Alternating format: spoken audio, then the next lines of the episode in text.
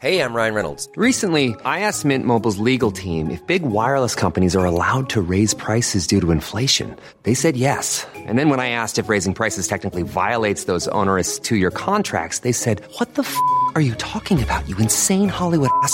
F- So to recap, we're cutting the price of Mint Unlimited from $30 a month to just $15 a month. Give it a try at mintmobile.com slash switch. $45 upfront for three months plus taxes and fees. Promo rate for new customers for limited time. Unlimited more than 40 gigabytes per month. Slows. Full terms at mintmobile.com. Many of us have those stubborn pounds that seem impossible to lose, no matter how good we eat or how hard we work out. My solution is PlushCare. PlushCare is a leading telehealth provider with doctors who are there for you day and night to partner with you in your weight loss journey. They can prescribe FDA-approved weight loss medications like Wegovy and Zepbound for those who qualify. Plus, they accept most insurance plans. To get started, visit plushcare.com slash weight loss. That's plushcare.com slash weight loss. Life is full of awesome what ifs, and some not so much, like unexpected medical costs. That's why United Healthcare provides Health Protector Guard fixed indemnity insurance plans to supplement your primary plan and help manage out of pocket costs. Learn more at uh1.com. Quality sleep is essential. That's why the Sleep Number Smart Bed is designed for your ever evolving sleep needs. Need a bed that's firmer or softer on either side? Helps you sleep at a comfortable temperature? Sleep Number Smart Beds let you individualize your comfort so you sleep better together. JD Power ranks Sleep Number number 1 in customer satisfaction with mattresses purchased in-store. And now, save 50% on the Sleep Number limited edition Smart Bed for a limited time. For JD Power 2023 award information, visit jdpower.com/awards. Only at a Sleep Number store or sleepnumber.com. An Earios original. I was born with a special gift the ability to mentally transform any situation into the worst case scenario in my own brain. My therapist calls my gift catastrophizing. And that's why I'm uniquely qualified to scrutinize and analyze history's greatest disasters and find out who's to blame. They say history repeats itself. Not on my watch. My name is Rebecca Delgado Smith, and I am the alarmist.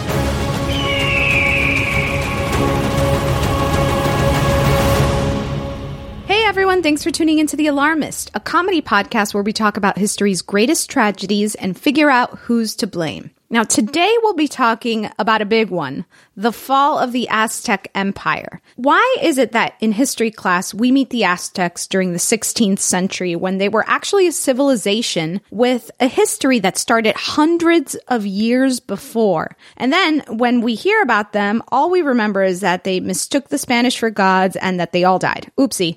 Oh, yeah, and they practice human sacrifice. So don't worry too much about them. The important part is that we got the new land and the Americas was finally discovered.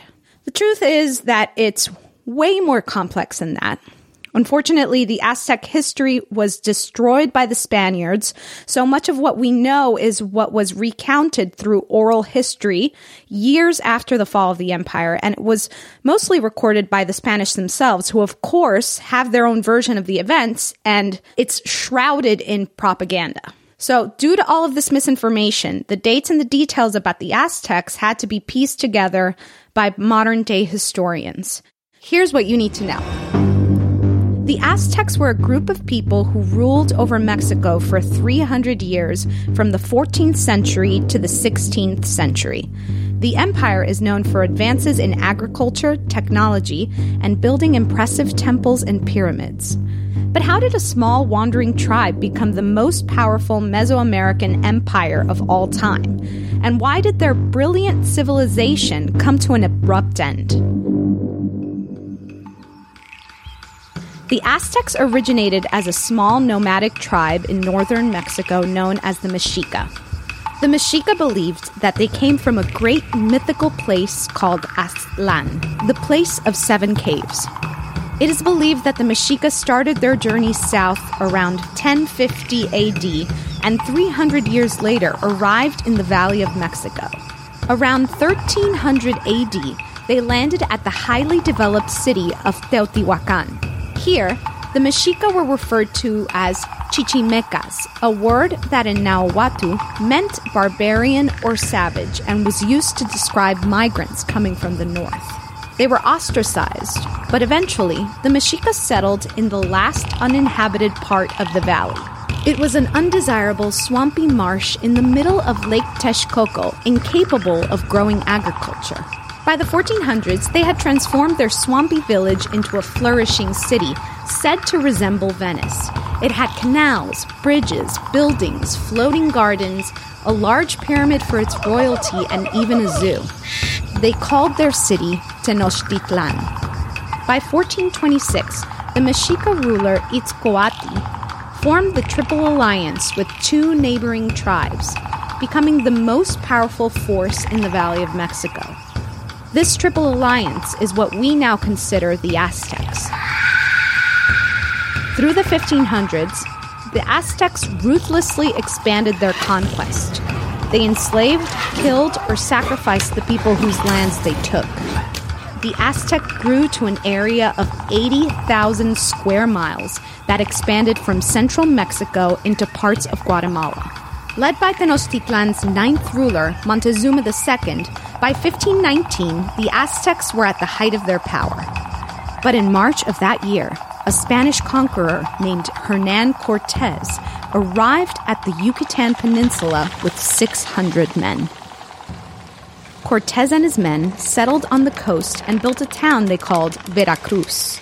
Cortez learned about the city of Tenochtitlan with all of its Aztec gold and its ruler, who also happened to have many enemies. He then enlisted the enemies of the Aztecs and set off on the 250 mile journey to take control of the city.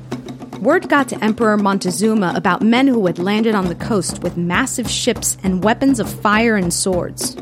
On November 8, 1519, Cortez and his men arrived in Tenochtitlan. Most of us are taught in school that the Aztecs believed that the Spanish were gods and that they quickly surrendered. Modern day historians do not believe that to be the case. The Spanish were greeted by Montezuma II himself, along with his chiefs. What transpired during this meeting and in the following months is highly debated, but whether out of fear or in an effort to maintain peace, Montezuma cooperated with the Spanish and offered them gold. This only proved to the Spanish that there was more gold for the taking. On November 14, 1519, Montezuma is said to have been taken captive and held hostage, and the Spanish moved into one of the palaces. What ensued was a powerful game of chess amongst Montezuma, the Mexica, and Cortez and his men. But in April of 1520, rival Spanish forces sent by the governor of Cuba, Diego Velázquez, came to overthrow Cortez's rule. Cortez and a hundred of his men departed to meet his rivals. He left his first guard, Pedro de Alvarado, in charge. Tensions between the Spanish and the Aztecs reached a peak during the celebration of the Feast of Toxcatli. Drunken Spaniards killed Aztec warriors and nobles inside the Great Temple. The Spanish account of this event is that they intervened to prevent a human sacrifice ritual. Nonetheless, the events at this festival incited an Aztec rebellion, which caused Alvarado and his men to hide in their palace without access to food for almost a month. Cortez returned from his successful battle to total chaos. He demanded Montezuma regain control of the people. According to the Spanish, Montezuma tried to control the masses, but was stoned to death by his own people and refused medical treatment. He died days later on June 29, 1520. The Aztecs later claimed that their leader was murdered by the Spanish.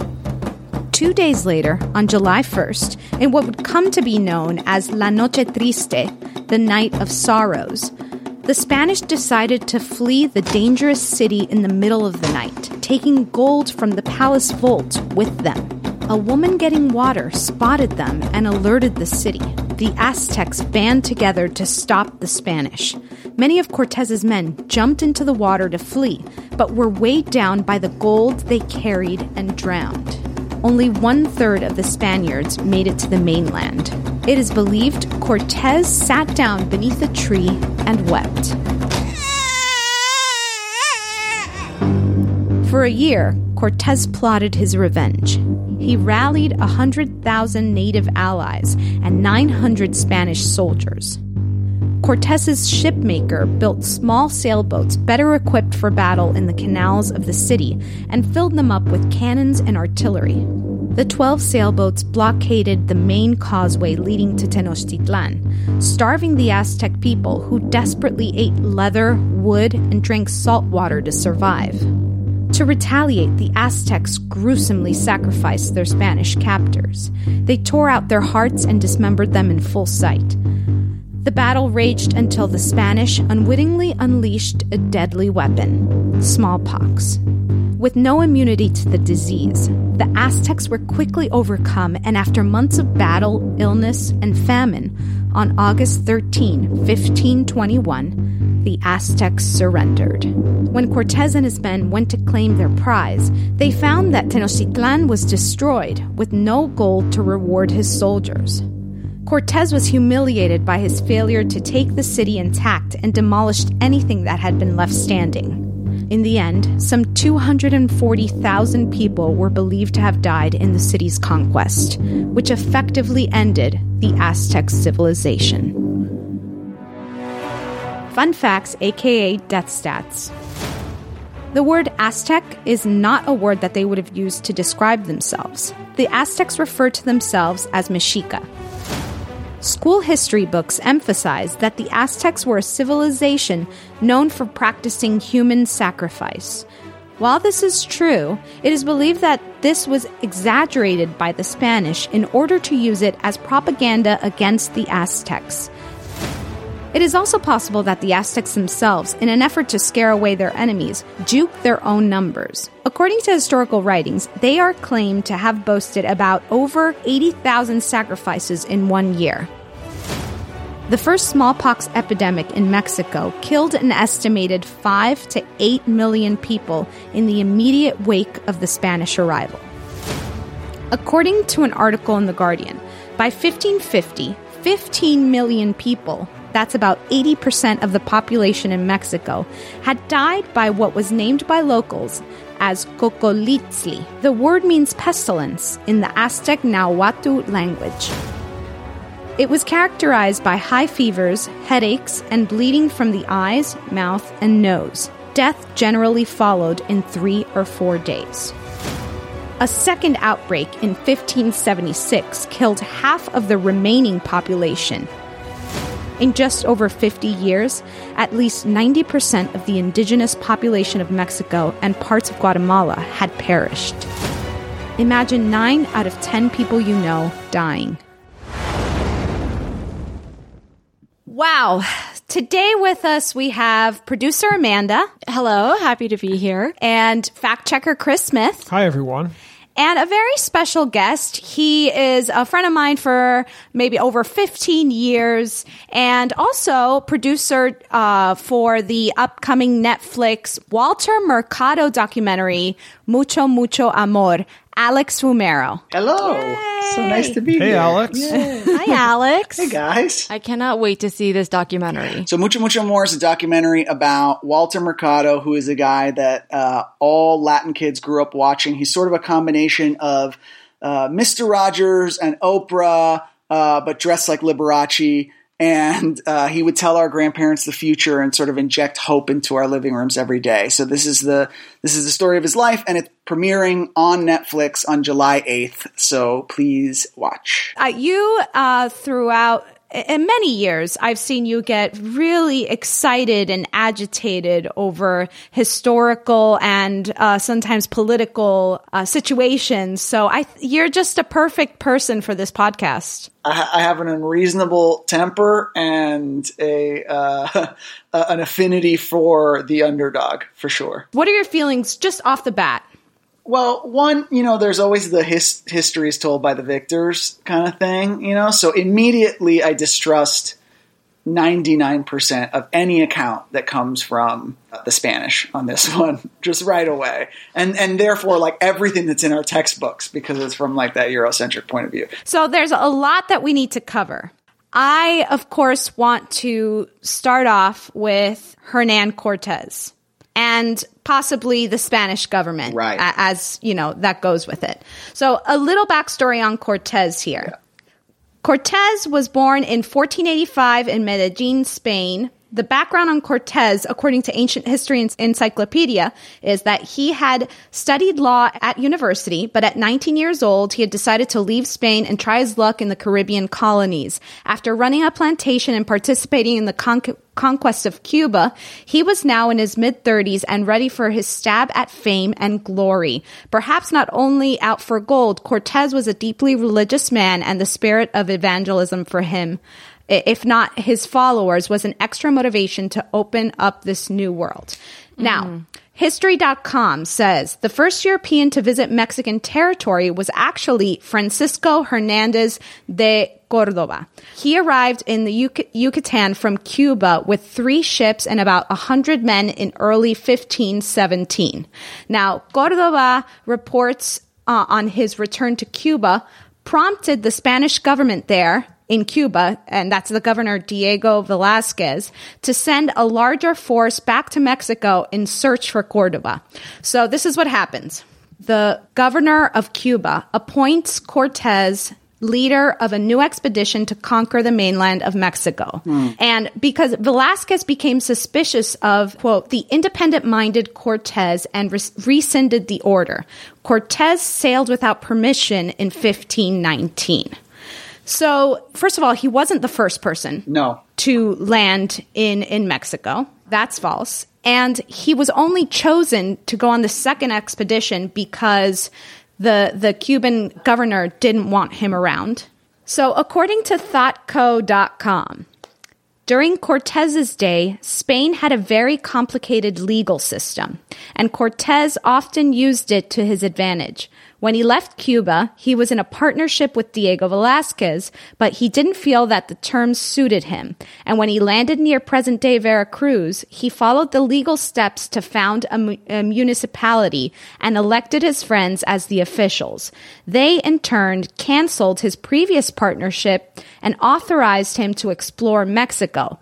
Later, he coerced his captive Montezuma to verbally accept the King of Spain as his master. With Montezuma on uh, an official vassal of the king, any Mexican fighting the Spanish was te- uh, technically a rebel and could be dealt with harshly.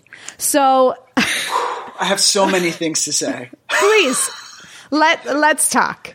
All right, first of all, first of all, who we're talking about here is a college dropout. Let's start with that, right? This is a guy who, I don't care what it says about his manipulation of the law, he was in law school and he was like, this is hard. And then he left law school to do what? To go to the Americas, right? Which at this point, to contextualize, going to the Americas is like a get rich quick scheme. They were all out for themselves. Like it wasn't really Oh, like yeah. all this stuff about Jesus and Yes. like, they just want their own fiefdom. At the same time though, I think this dude gets way too much credit because look at look at what we said at the beginning. A hundred thousand natives and nine hundred Spaniards. Who allied with who? With whom?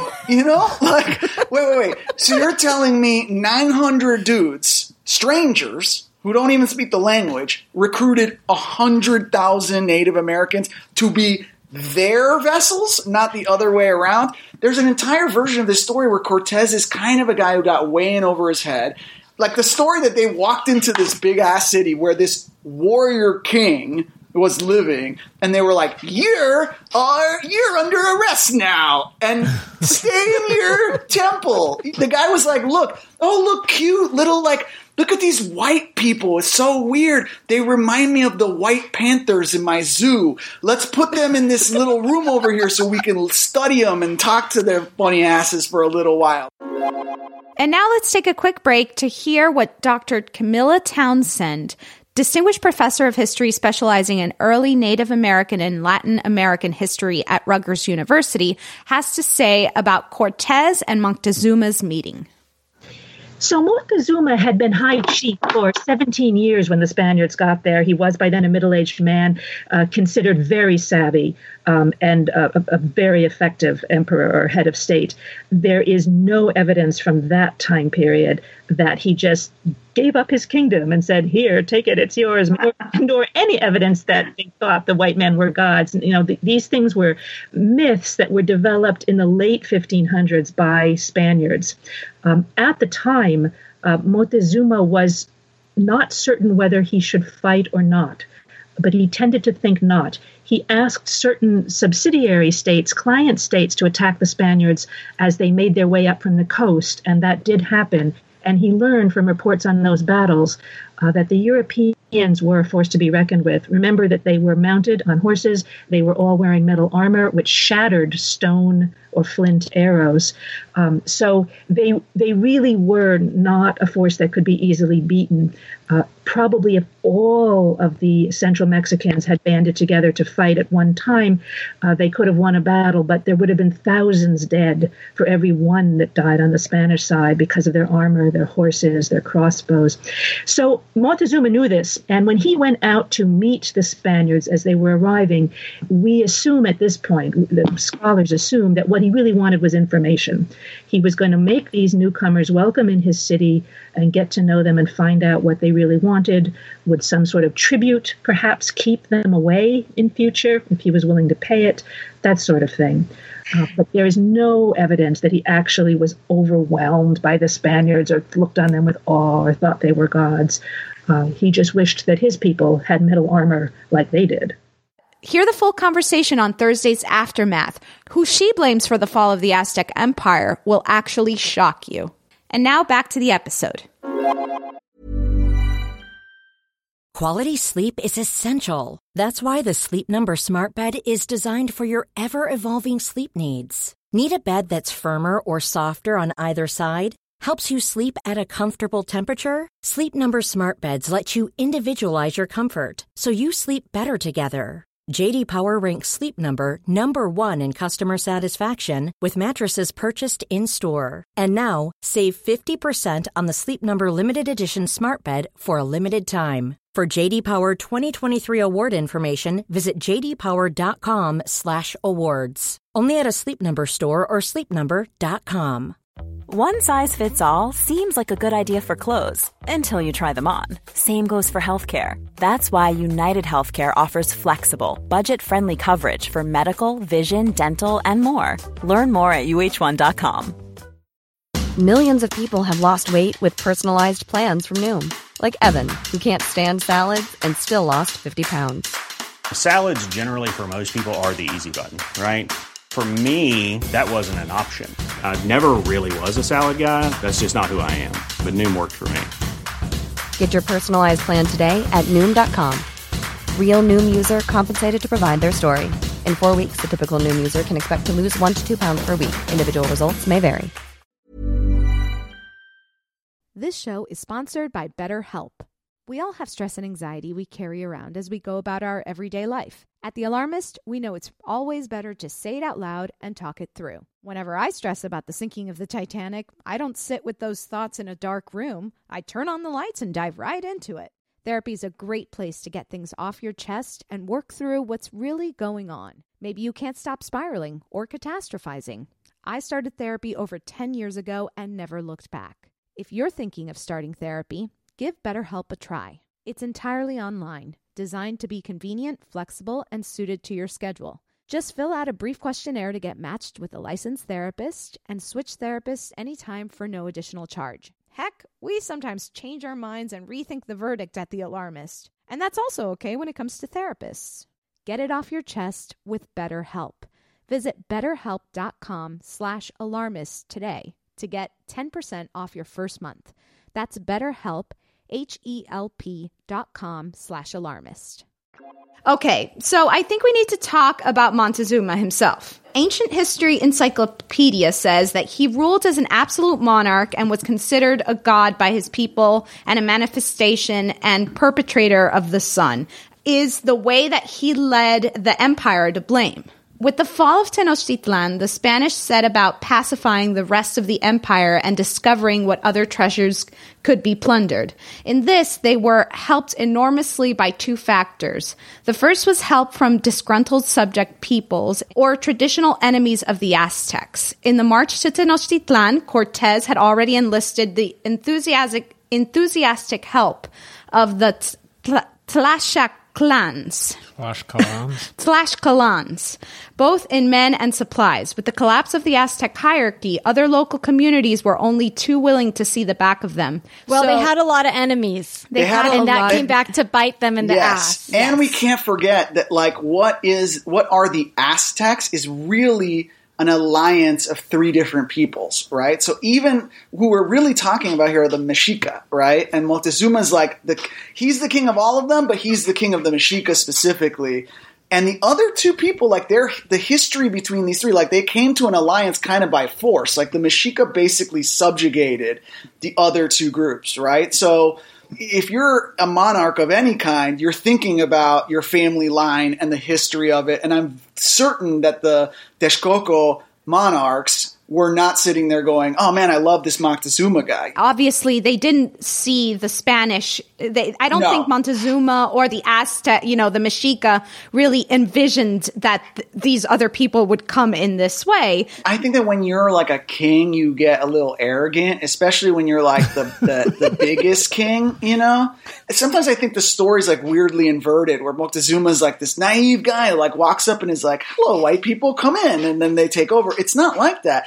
It's almost the other way around, I think, where there was like hubris. Man's hubris. Put Mon- that up on the instead of- board. instead of Montezuma's revenge, maybe it's Montezuma's hubris. Montezuma's I love it. Yeah. I love it, Amanda. Yeah. And I think that's a really good point what Alex was saying about how in Montezuma's world, he was at the top of the pyramid, probably literally, and he probably couldn't even comprehend the other types of societies that have been around way longer. Like, there's no way he could have known that. But when the Spanish did arrive, and if what Alex's theory, what your theory is true, if, if he was more like, ah ha ha, look at these little guys, he could have crushed them right, Right. away. But instead, his hubris went, they can't touch me. So I'm going to like humor them. And then we see now how that turned out. I don't think he expected that they would establish enough of a foothold to be able to ally themselves with other tribes. There's a guy named Ixtil Shot.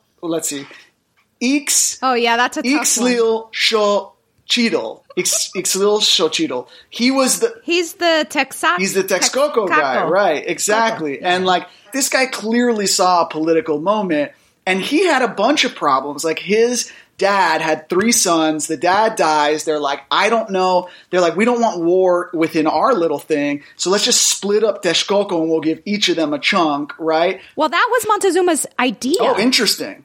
Uh, uh, yeah, it's interesting you bring that up. So the the splitting of Texcoco Uh-huh. was Montezuma's idea, uh, and they did the north, the city, and the south. Right. And the the reason that Montezuma ended up winning was when you spread power Yes. like that, his power then grew. This was only in 1516, Right. right? So that's only like three years before the Spanish get Yeah. there.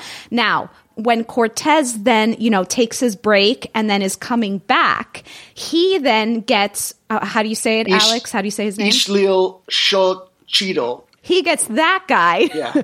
to be on on Cortez Cortez's side because Right. he's angry about what Montezuma did to him just three years ago. Exactly. One of the things that this guy Restall points out is he's like, at the beginning, before the Spanish got there, this dude had Moctezuma running everything and two brothers on both of his, on his land. Right. When it's all said and done, this dude is the last king standing. Both his brothers are dead, and Moctezuma is dead.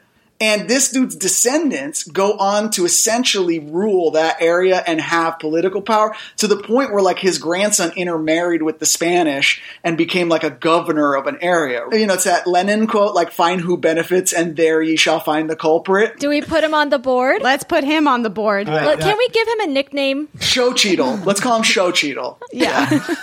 So, and I, I, I want to really apologize for our our butchering Oh yeah. of names. Let's be in let's be clear. Please, we're please we're not us. attempting to make fun of native people. We are making fun of how stupid we are that we cannot pronounce these names. So we've got Show Cheadle up on the board. I, I was going to say we can put the uh, Tlaxcala, which were the warriors who essentially became allies of Cortez because they they were not part of the the Triple Alliance. They lived up on a mountain nearby, Uh-huh. and the Mexica wouldn't would, would stop the the food and water. You know, they they were kind of like controlled by them, and they were huge enemies. This is like if aliens landed and were trying to take out America, and then they were like, "Hey, Cuba, do you want to take out America with us?" And Cuba was like, "Yeah, fuck those guys. Like they've been like blockading us for like a mad long time, you know." So uh, another person who I'd love to put up on the board is this guy Alvarado. Yes. he is the second in command. Cortez's second in command, and he's the guy that's left in charge when. Cortez has to leave the city to fight another battle, you know, like fight against the Cuban governor who's sending people to capture and kill him. He's the one who's at fault for this massacre, essentially, that happens against the Aztec noblemen. And about 200 Aztec chiefs were massacred. Uh, and, and what they said was that they feared that there was going to be an uprising One thing that I read was that part of this revolt it was happening during a festival, and it was during the festival of the flayed flesh. The, this is an account from the Spanish book called Visión de los Vencidos by Miguel León Portilla. When everyone was enjoying the celebration, when everyone was already dancing, when everyone was already singing, in that precise moment, the Spaniards determined to kill people and came into the patio armed for battle. They came to, to close the exits. No one could get out anywhere. Once they had done this, they entered the sacred patio to kill people. They came on foot carrying swords and wooden and metal shields. Immediately, they surrounded those who danced, then rushed to the place where the drums were played. They attacked the man who was drumming and cut off both of his arms. Then they cut off his head, which and then it flew off, fa- uh, falling far away. At that moment, they then attacked all the people, stabbing them, spearing them, wounding them with their swords. They struck some from behind, who fell instantly to the ground, and their entrail entrails hanging out of their bodies. I, I think this is where Game of Thrones got its inspiration. I think it was like like everybody was there was a party. They're like the def- their defenses are down. The Spaniards get drunk and they're like, we could take these motherfuckers, you know. And then they go in there and just butcher a bunch of people, but with no real plan. Because after this, it doesn't go well. It's not like and and then we took over. It was like after this they They fled. locked themselves up in the palace without food or water Right. and waited for Cortez to come back.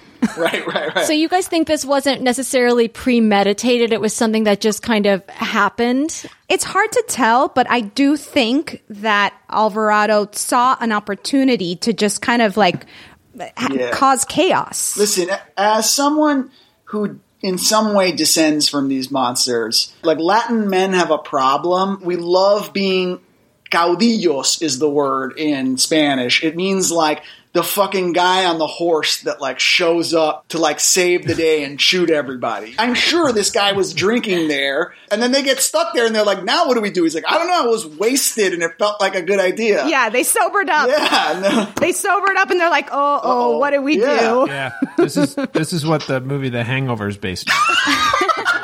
And then Mike All of Tyson was there with the has been tiger. inspired. Yeah, yeah, yeah. All of Hollywood is inspired by the Aztec uh, war. Exactly. So I, maybe we put Latin machismo up on A the board. hundred percent. That's that I would say is oh. heavily to blame for all of this. So we have We're- time for just a few more, so we should try to get the rest of the names up on the board. Okay, obviously, I can't even believe we haven't even talked about this smallpox. Yeah, I was going to say that to me is the number one. Smallpox is on the board.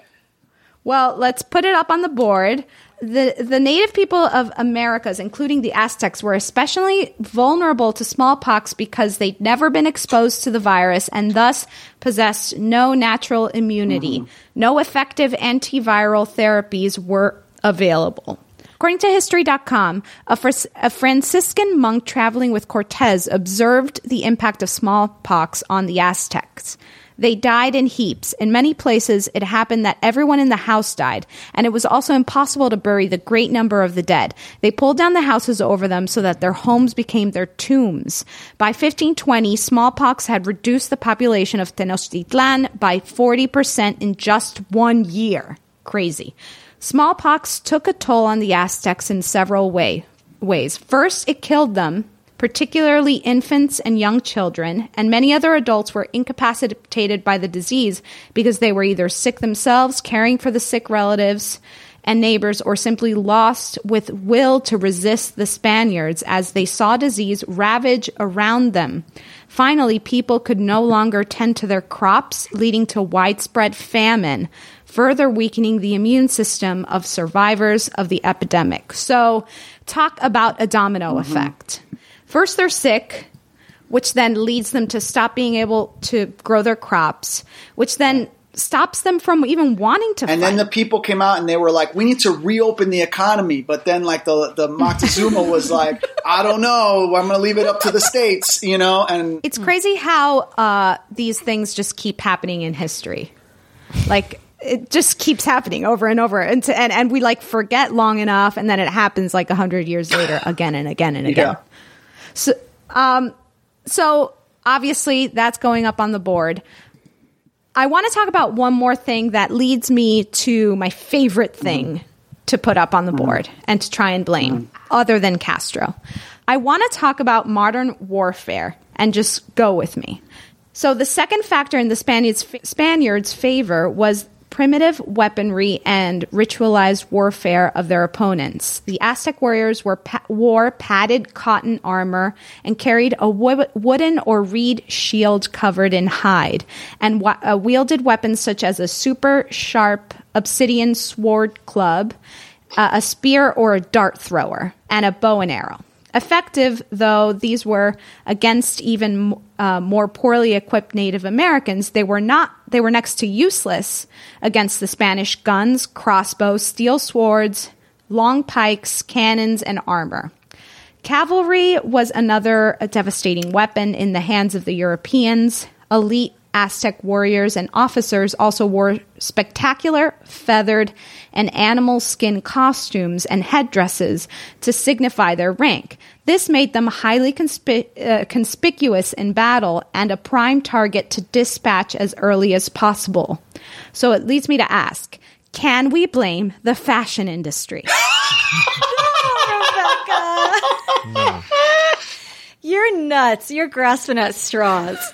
I don't think so. I look, it's part of the modern warfare. Okay, so I do think we should put the uh, Spaniards modern warfare, but I also Fashion. think the fashion industry had something to play in here. And it's such a status, you know, we use fashion for status and we use it to um be uh, uh to uh continue biases towards other cultures. And we, we, the, just the way people look, we, we make assumptions. fashion right? just yeah, fashion ruins No everything. shoes, no shirt, no service. Well, So- Rebecca, you're the boss, so we'll put it on the board. But I, honestly, I think you kind of missed your chance with the triangle shirtwaist fire, and now you're trying to right the wrong. So we, can always, we can always go back to that one and, and do a retrial. no, could. What's done is appeal done for that one. Um, I Okay. have uh, one I want to put up on the board. Yeah, tell it? me. Um, religious zealotry, I think, plays a huge part in. I think plays a huge part in uh, the European sort of trek over to the Americas, and also in getting up in everybody's shit. Like if it was just basically what Alex was talking about before, which is just like, all right, let's just try and go access more resources and make a bunch of money. Like that's one mm-hmm. thing. But like the spanish were really determined to turn these savages so to speak into like catholics right? And like that was like a i'm not sure that that was wholly what cortez was up to but it was like a big part of the push from europe into the americas. The church was very wealthy, and the church also assisted in the colonization, right? Yes, I think we can put that up on the board. I mean, my feeling is that that is really just an excuse that they came up with in order to get rich. Yeah. Okay, someone I actually don't want to put up on the board, but tr- traditionally she has been, is Malintzin. And she is one of the translators that helped Cortez communicate with Moctezuma and uh, the Aztecs. And now let's hear what Dr. Townsend has to say about Malintzin. She was from the Veracruz area. It was called Coatzacoalcos in those days, and her people were threatened by the Aztecs. Uh, her people were eventually attacked, and she was given into slavery and sold by Aztec merchants to the Mayas. She was living as a slave among the Mayas when they lost a battle with Cortez and then gave her and 19 other girls uh, as a peace offering, as slaves. Uh, the slaves were to be the peace offering to the Spaniards. Uh, eventually, uh, Cortez realized that she not only spoke Mayan, but also Nahuatl, the Aztec language. Uh, she had learned that as a child because it was spoken in her area. So she was invaluable. There's a sort of a myth or a prejudice that exists out there that she was somehow selling her own people out, but she wasn't. Of course, if anything, she hoped to see the Aztecs destroyed because they had attacked her people who lived, as I said, in the Veracruz area. So she was a, a slave uh, who had found freedom in these in this war, um, and, and the newcomers, in her eyes, were good people because the Aztecs were the enemy. Right. For years, I, I feel like she's been used as a scapegoat. We're trying to right some wrongs here along the way. Chris, why don't you read out what Here we, have? go. Fall of the Aztecs. Who's to blame? Hernan Cortez, Moctezuma, Moctezuma's hubris. Uh, we got Xochitl, our guy Mm-hmm. who we can't pronounce his name. Uh, then, do you want to? What's that one? Oh, Tlaxcala. right. And so, just to remind people, maybe of who these people were, or, or Uh, the whatever. Tlaxcala was the uh, uh, group that was enemies with um, the Mexicas. Okay. They were the ones up on the mountain. Yeah. The the the Cuba They're the alien Cubans that metaphor. ally with the aliens. Yeah. Gotcha. um, then you got Alvarado, um, who was left in charge, left with the keys. Lat- Latin machismo. Um, you got your smallpox. You got modern warfare, the fashion industry, and religious zealotry. What are we going to take off off the bat? I think you can take off the Cubans of the Cubans and the aliens. Right. Okay. Right. I like that because they were just they just saw an opportunity. Yeah. Really. I know capitalism isn't up there, but I wish it were. We can put it up. We got no rules here. I feel like it had a lot to do with it. Do we? Fe- I feel like I'm going to take out Moctez- uh, Montezuma himself and leave up his hubris. Right. Because I feel like that kind of ties us. i- i- It's Sure. more um, satisfying, honestly. That's right. I agree. I think We- you can bounce the fa- fashion industry, Rebecca, and, and modern warfare. Okay, fine. I mean, look, if you've got a metal sword versus a wooden sword, I don't know. I, I, I've never been to battle, but I think I know who's winning. Right. Is a sword But it was is a al- sword different than a sword? It's um, you know how I I iron things, and I also eat salmon. Okay, so uh, we have Cortez, uh, Montezuma's hubris, uh, Xochitl, Alvarado, Latin machismo, smallpox, religious zealotry, and capitalism. I think Alvarado actually set the movement back because we're debating what brought the Aztec Empire down. Right. I think that was like a foolhardy move, and that almost saved the day in a weird way because they proved Right. they proved to He- be enemies so in that moment, and then they were like, "Oh, y'all are really bad." I agree with you. I'm taking him off the board. We're not, and also like he, I feel like Alvarado would want to be blamed. Yeah. For the fall of the empire, and it's like, no, dude, you don't get what you want. I think Cortez. I don't even think Cortez belongs on there because he got lucky. Like I don't even want to give him credit. That's an interesting point. We can rewrite history here. Like maybe Cortez wasn't to blame. And like Cortez would have loved, loved To be in the alarmist jail. to be in the alarmist jail for Yeah. this. I have Like to say, I Google image searched Cortez, and he seems to me to be more of a Peter Sellers, Pink Panther type, or a Mr. Bean type. Yeah. Like, I imagine him sort of as this hapless man who somehow always gets what he wants. No, I think you're right. He like the after this, the Spanish like took away his his power. And he was like, please let me go back to Mexico. And like, he died trying to get credit for colonizing Mexico and Guatemala.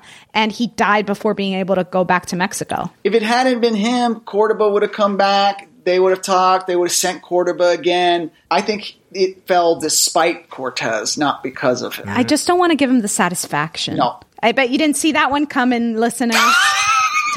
I know that is a shock. they can't So- see anything.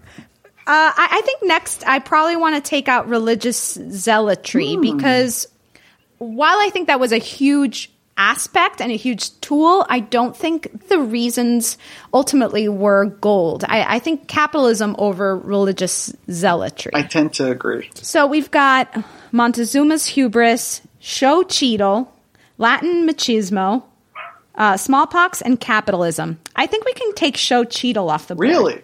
Well, I feel like it doesn't fall without Xochitl. Remind me of Xochitl again. What did he get up to? He was like this one of three sons of the guy who ran Texcoco. And when he died, they gave they broke up the three three Texcoco into three parts, and that was Moctezuma's idea.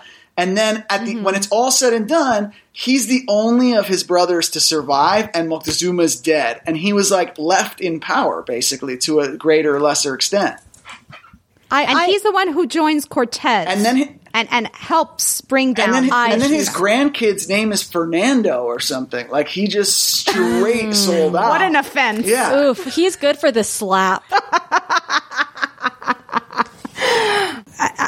Do we? I, I think we can take capitalism off the board actually, because I feel like there are other factors direct. that were bigger. Okay. We got big, uh, the big four. Now remember, we we have to give away a big slap, and we have to send one thing slash person to the alarmist jail. Out of these four Uh-huh. Okay. things, and that's Montezuma's hubris, Xochitl, Latin machismo, and smallpox. This is where it gets hard. I think smallpox goes to jail. I know I'm skipping ahead, but I think No, that's okay. I think smallpox has to go to jail because it's the number. To me, that's the number one offender. I feel like any one of those other three things needs a good slap across the mouth. Yeah, because like, well, when it comes to Xochitl, it's like what came first, Montezuma's hubris or shows Cheadle's desire to get him back? That's back. true. I mean, it's definitely Montezuma's hubris, hubris because he first. sort of started it. Like, can you blame Xochitl for his actions? No. I don't. Yeah, now with that in mind, I don't even know if he belongs on the board. I think I got to take him think you off. should. Now, what of Latin machismo? Oh, it's huge. I think that Montezuma's hubris, while I think it's like, hello, people, you you need to be aware of of, of this kind of ruling of of of, a, of an empire. Um, I think ultimately it's the Latin machismo, and I would say the Spanish machismo. That's what I mean, Spanish machismo. But I was sort of thinking of like like that. uh, of us as Latin Right. People. Yes, it, it, it prevailed in in the. It, that was one of the things we kept from the Spaniards. Right. We, it, it's a strong gene. It's a strong gene. yeah. I think for me, it would be really, it's a nice image to think about this uh, macho guy standing there and pu- ch- puffing his chest out, and just all of us giving a big slap on Yeah. his face. I agree. And I like the image of smallpox in jail Yeah. because that's going to have a big effect on um, the pr- population yeah. there. Yeah, at the end of the day, Moctezuma lost, you know? So it's like, do we really need to smack him in the face? I don't think so. Yeah. I think it's better to smack Spanish machismo across the face. I think you're right. I'm I'm knocking Montezuma's hubris off the board, and I think it's settled. Spanish machismo, you're getting the big slap. Smallpox, you're going to the alarmist jail. Well, we figured it out. That Yeah. was easy. Uh, thank you for ha- this was really fun. I love this. Well, thank you for also so much research. Yeah, I I'm mean, gonna- we couldn't have done it without you. Nerded out. It was great. You know? Yeah. I knew you would. I knew you'd nerd out.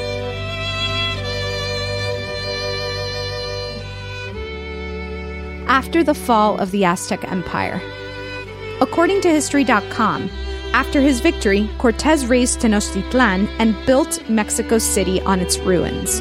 It quickly became the premier European center in the New World. Cortez enslaved vast amounts of surviving Mexica people. He had them branded in order to show their status and put them to work destroying their own city and building European styled structures as replacements. The indigenous people of Mexico never fully recovered from Spanish conquest, yet, many indigenous languages have found a way to survive.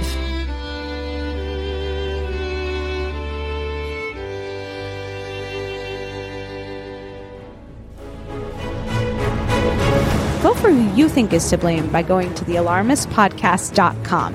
Follow us at the Alarmist The on Twitter, at the Alarmist Podcast on Instagram, or email us at thealarmistpodcast at gmail.com. Tune in next week. We'll be figuring out who's to blame for the 2008 financial crisis.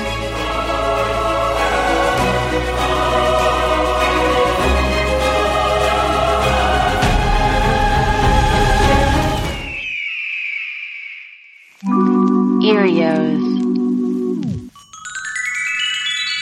By ACAST.